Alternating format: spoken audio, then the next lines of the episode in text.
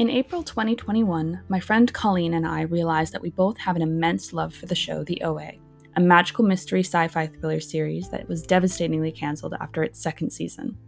It was quiet and thoughtful and creative and honestly a perfect show. We wanted to rewatch it and really immerse ourselves back into its world. What better way to do that than by bringing along a bunch of strangers for the ride? Sometimes, good things die. Other times, good things can come from dying. Welcome to A Ringing in Your Ears, where we rewatch Netflix's The OA and talk about it.